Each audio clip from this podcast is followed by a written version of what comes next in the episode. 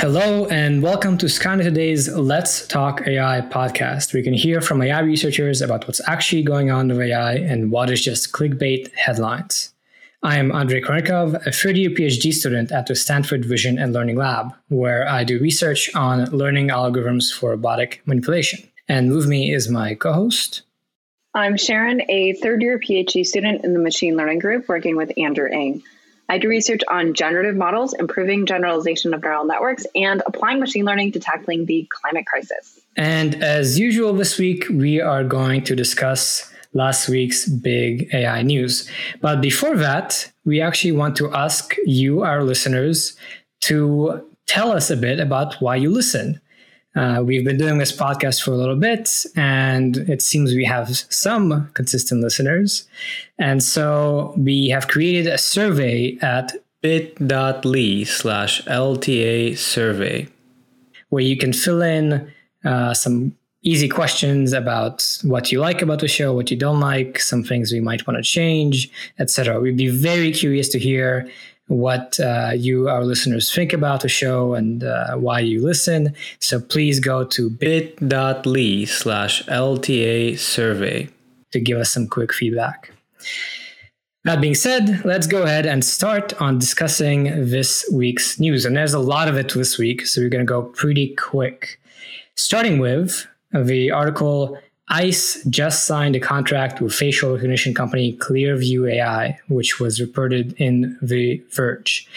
And it, the title is uh, pretty much all there is to the article. It's about how the ICE, Immigration Enforcement Agency, signed a contract with uh, Clearview, which is a company that sells the ability to uh, detect uh, who is in a given photo using facial recognition and the contract for, was for mission support, and there was a purchase order of um, two hundred twenty-four thousand dollars worth of Clearview license, licenses and ICE mission support.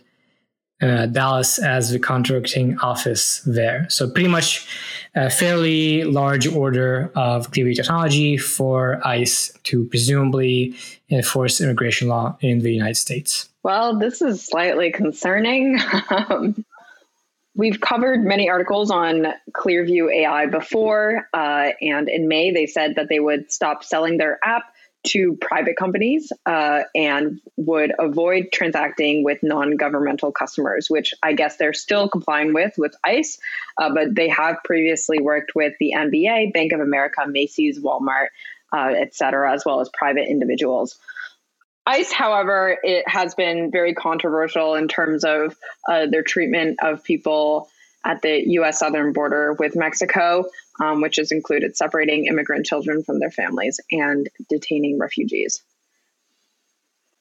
I guess it makes sense that the federal government would be able to use this technology and facial recognition, but on the other hand, many people quite dislike what ICE does and uh, really uh, oppose it and I suppose this might be an example for many people of facial recognition and AI broadly being used for negative outcomes. And so it's definitely worth being aware of and just, you know, uh, continuing to see what Clearview is doing and where facial recognition is going. On the topic of flawed AI, uh, our next article is from the Wall Street Journal. The quiet growth of race detection software sparks concerns over bias. Uh, so, companies such as Revlon uh, are using race detection software from companies such as my Miami based Kairos to find out what lipstick women of different races or in different countries are wearing. Um, and more than a dozen companies now offer race detection software on the market. And this is useful for uh, folks in marketing and also seemingly innocuous applications such as finding the right lipstick color for you. But some researchers and vendors are saying that the tech shouldn't exist because it has some some consequences on undesirable consequences and side effects. So governments uh, have barred using race to decide which patients to treat, of course, which job applicants to hire.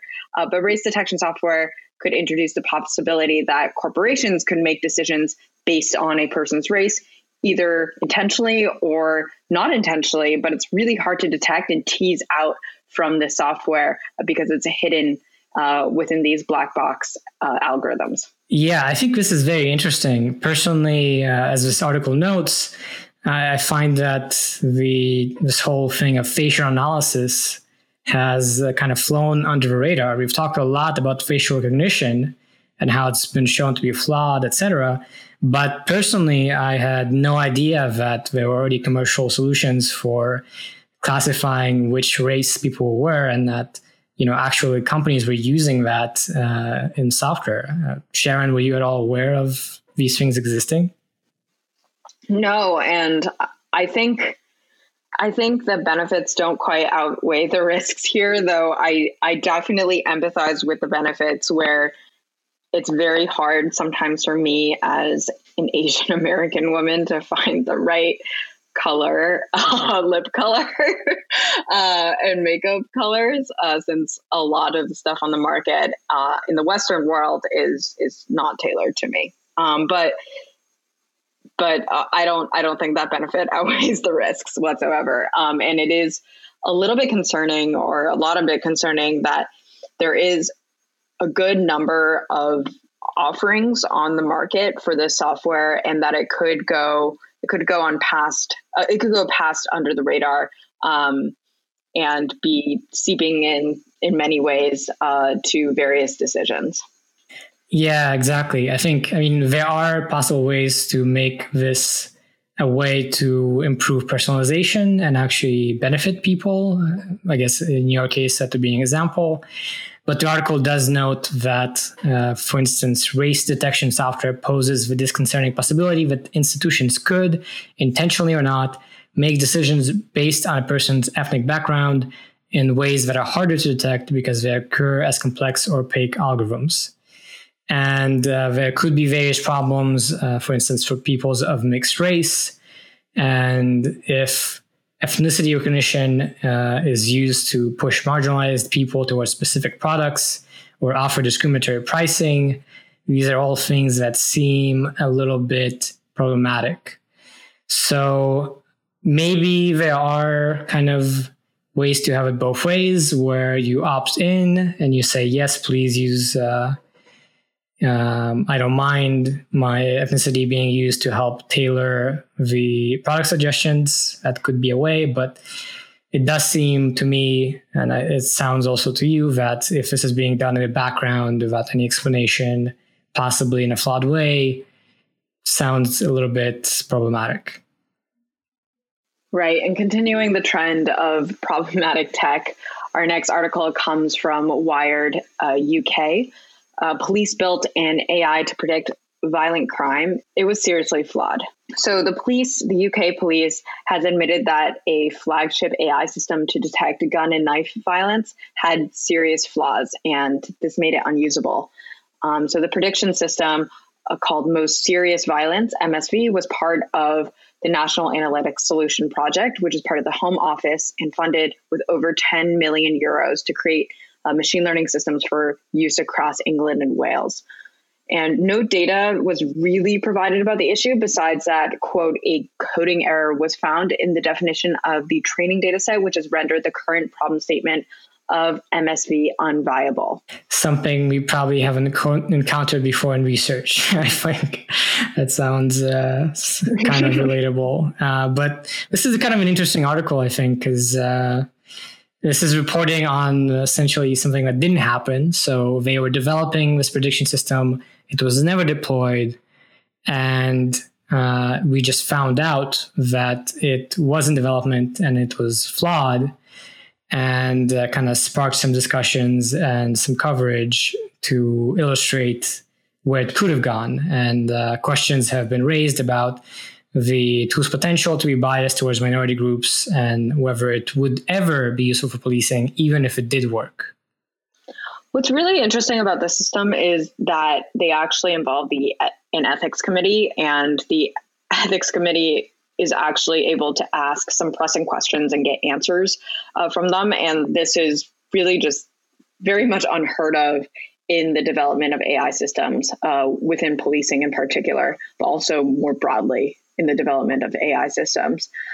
So that is a great step forward, I think, in that case. Um, the transparency around that and the involvement of folks in ethics is is really important. Yes, I agree. And also, article notes that the current thinking was that this predictive violence tool could be used to augment existing decision making processes used by police officers, uh, but not to make any decisions or big recommendation on its own. So it looks like, as you say, at least in this case, this was being done pretty mindfully. And also, as we know from the results, uh, they were at least careful enough to find this flaw and realize that the accuracy was very low and that uh, yeah, this was unusable.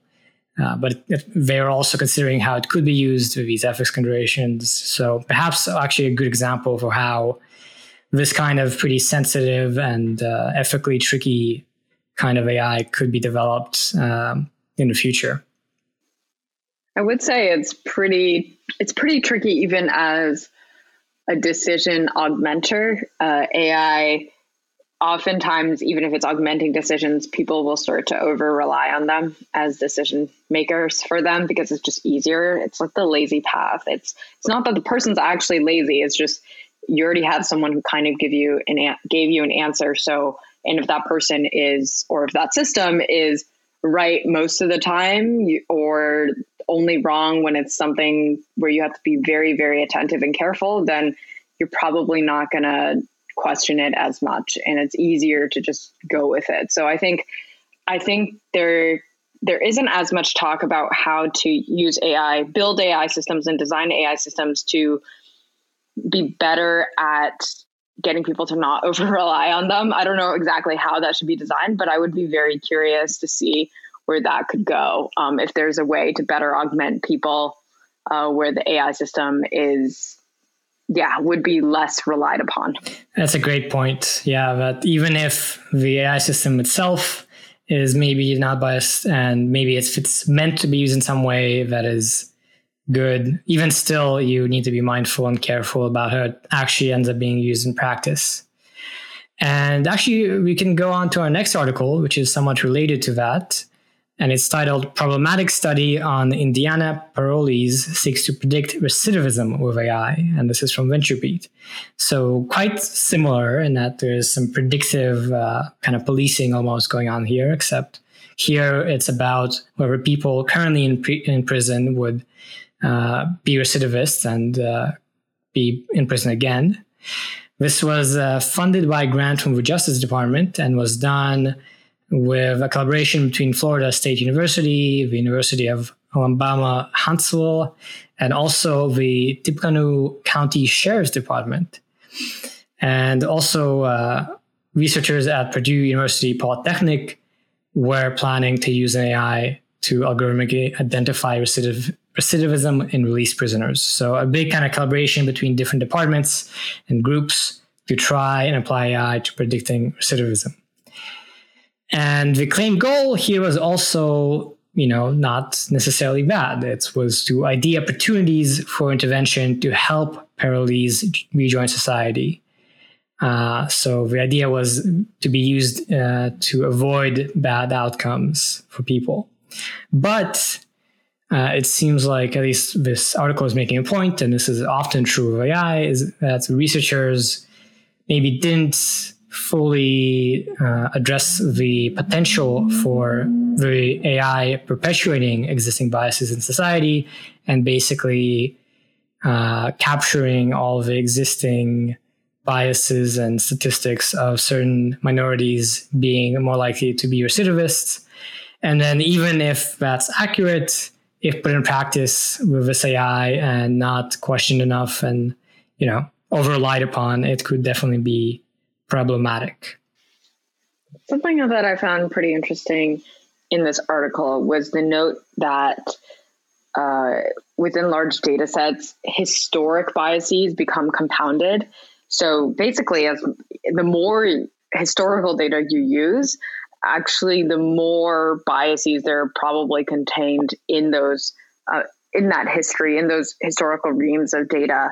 and that definitely makes me think, wow, well, what data do we use? You know, um, uh, especially as trends change over time or something like that. So uh, that definitely got me thinking a little bit from this article.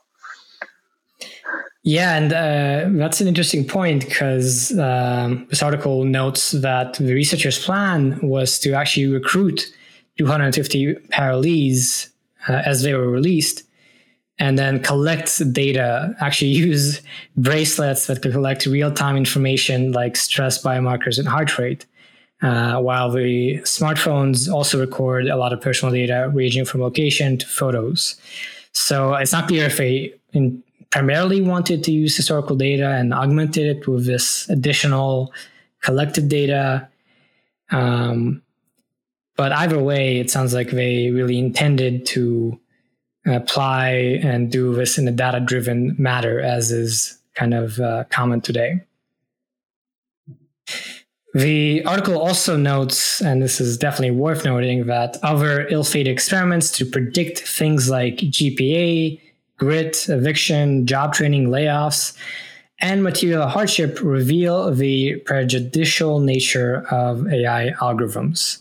So, as uh, Sharon, you pointed out, even in large data sets, historical biases become compounded. So yeah, there's kind of a whole category of things uh, dealing with life outcome and kind of human nature and stuff like that, where it seems like maybe we can try to apply AI, but uh, it's very hard to root out any problematic bias. And as you say, even if the intention is to only have AI help out, it really needs to be used very carefully to not just make things worse. And speaking of grades in school, our next article from Harvard Business Review is titled What Happens When AI is Used to Set Grades? Uh, so, AI is used uh, to predict grades for A level or, GCSE students, uh, much the same as before with IB exams. And uh, this predicted based on previous performance, so school performance and teacher assessments. Uh, and there are, of course, issues with this AI uh, that are entrenched in existing inequalities. Yeah, this was a, a, big story. I saw it kind of blow up on Twitter. A lot of people were really affected because these are things that kind of you know determine if you can go to a good university uh, in the UK, I believe. So it's a big deal for people's lives. And at least uh, to some degree, this algorithm was now setting the grade instead of actually being able to take the test, uh, since COVID made it impossible to take this A level exam.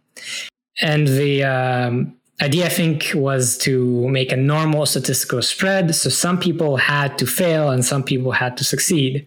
And of course, if you're one of the people who failed based on your historical prior performance or whatever, feels unfair and very problematic. And uh, certainly I would feel like it's not uh, fine for this algorithm to just say I would have failed without me ever having taken the test. Uh, how about you, Sharon? What was your take?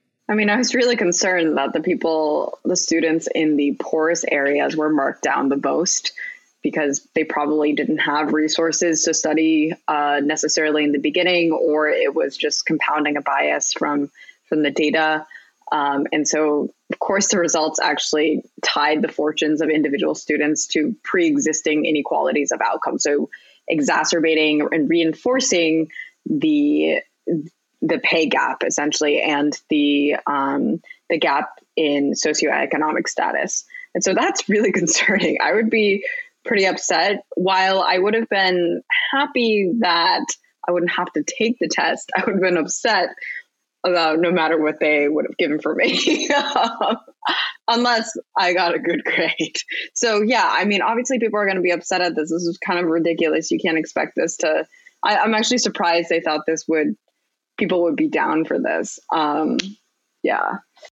Yeah, I agree. I think it's it's surprising that it way went through with it where they did, um, and kind of not necessarily expected all the uh, disagreement they got over it, all the anger they got over it. I think uh, rightly, and uh, we don't have an article here yet, uh, but I think this is a very rapidly evolving situation. So they're definitely currently reviewing the plan, and uh, it seems likely that they will change the outcome here uh, probably soon. Because again, it's if you're one of the people who this algorithm said would have gotten a bad grade, doesn't seem fair to do it that way, right? Uh, if there's no recourse, if there's no way to challenge the algorithm, I don't think people would be okay with that.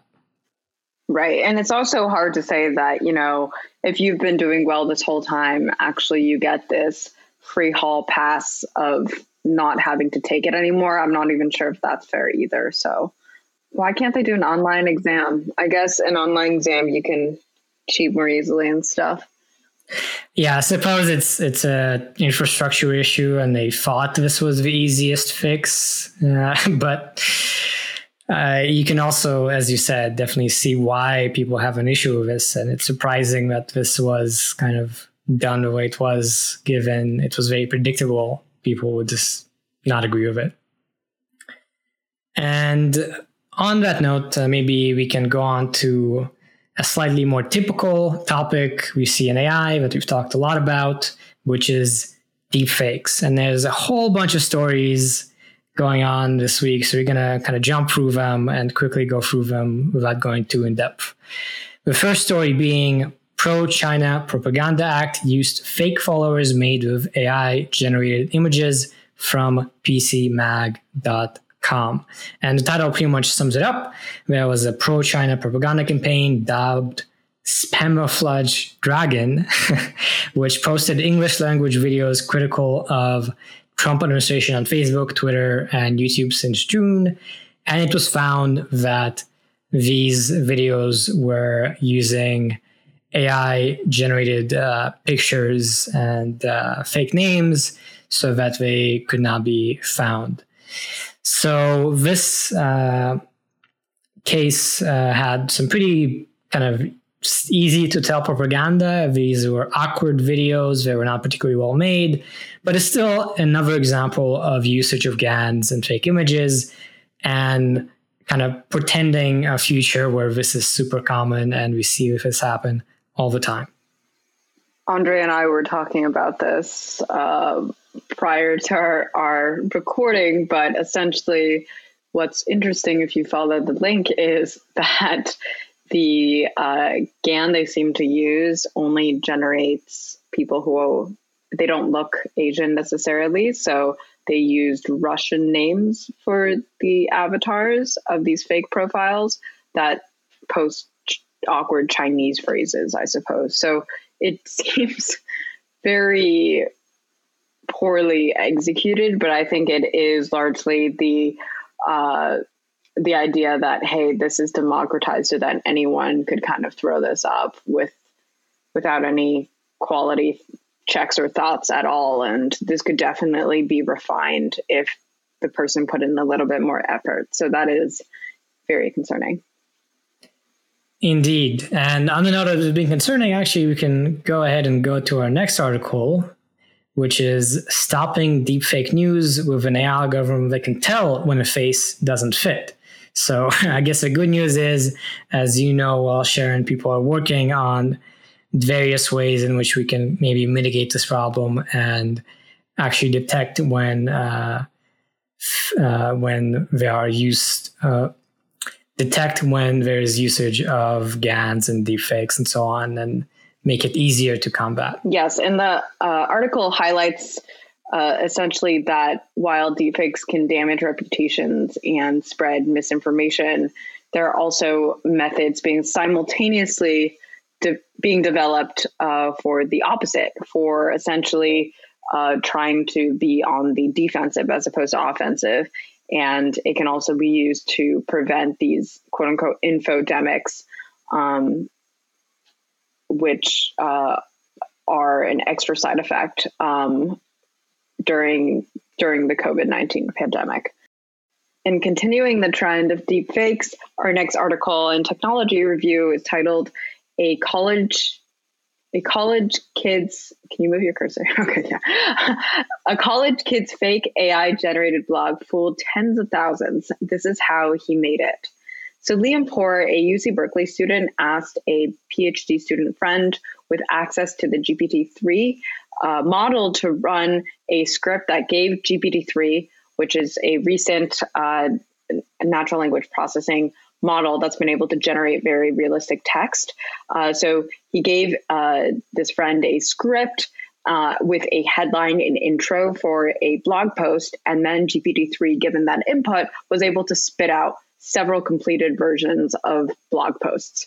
Uh, Porr, Liam Porr, then copied and pasted those outputs with little to no editing, and this first post actually reached the top of Hacker News.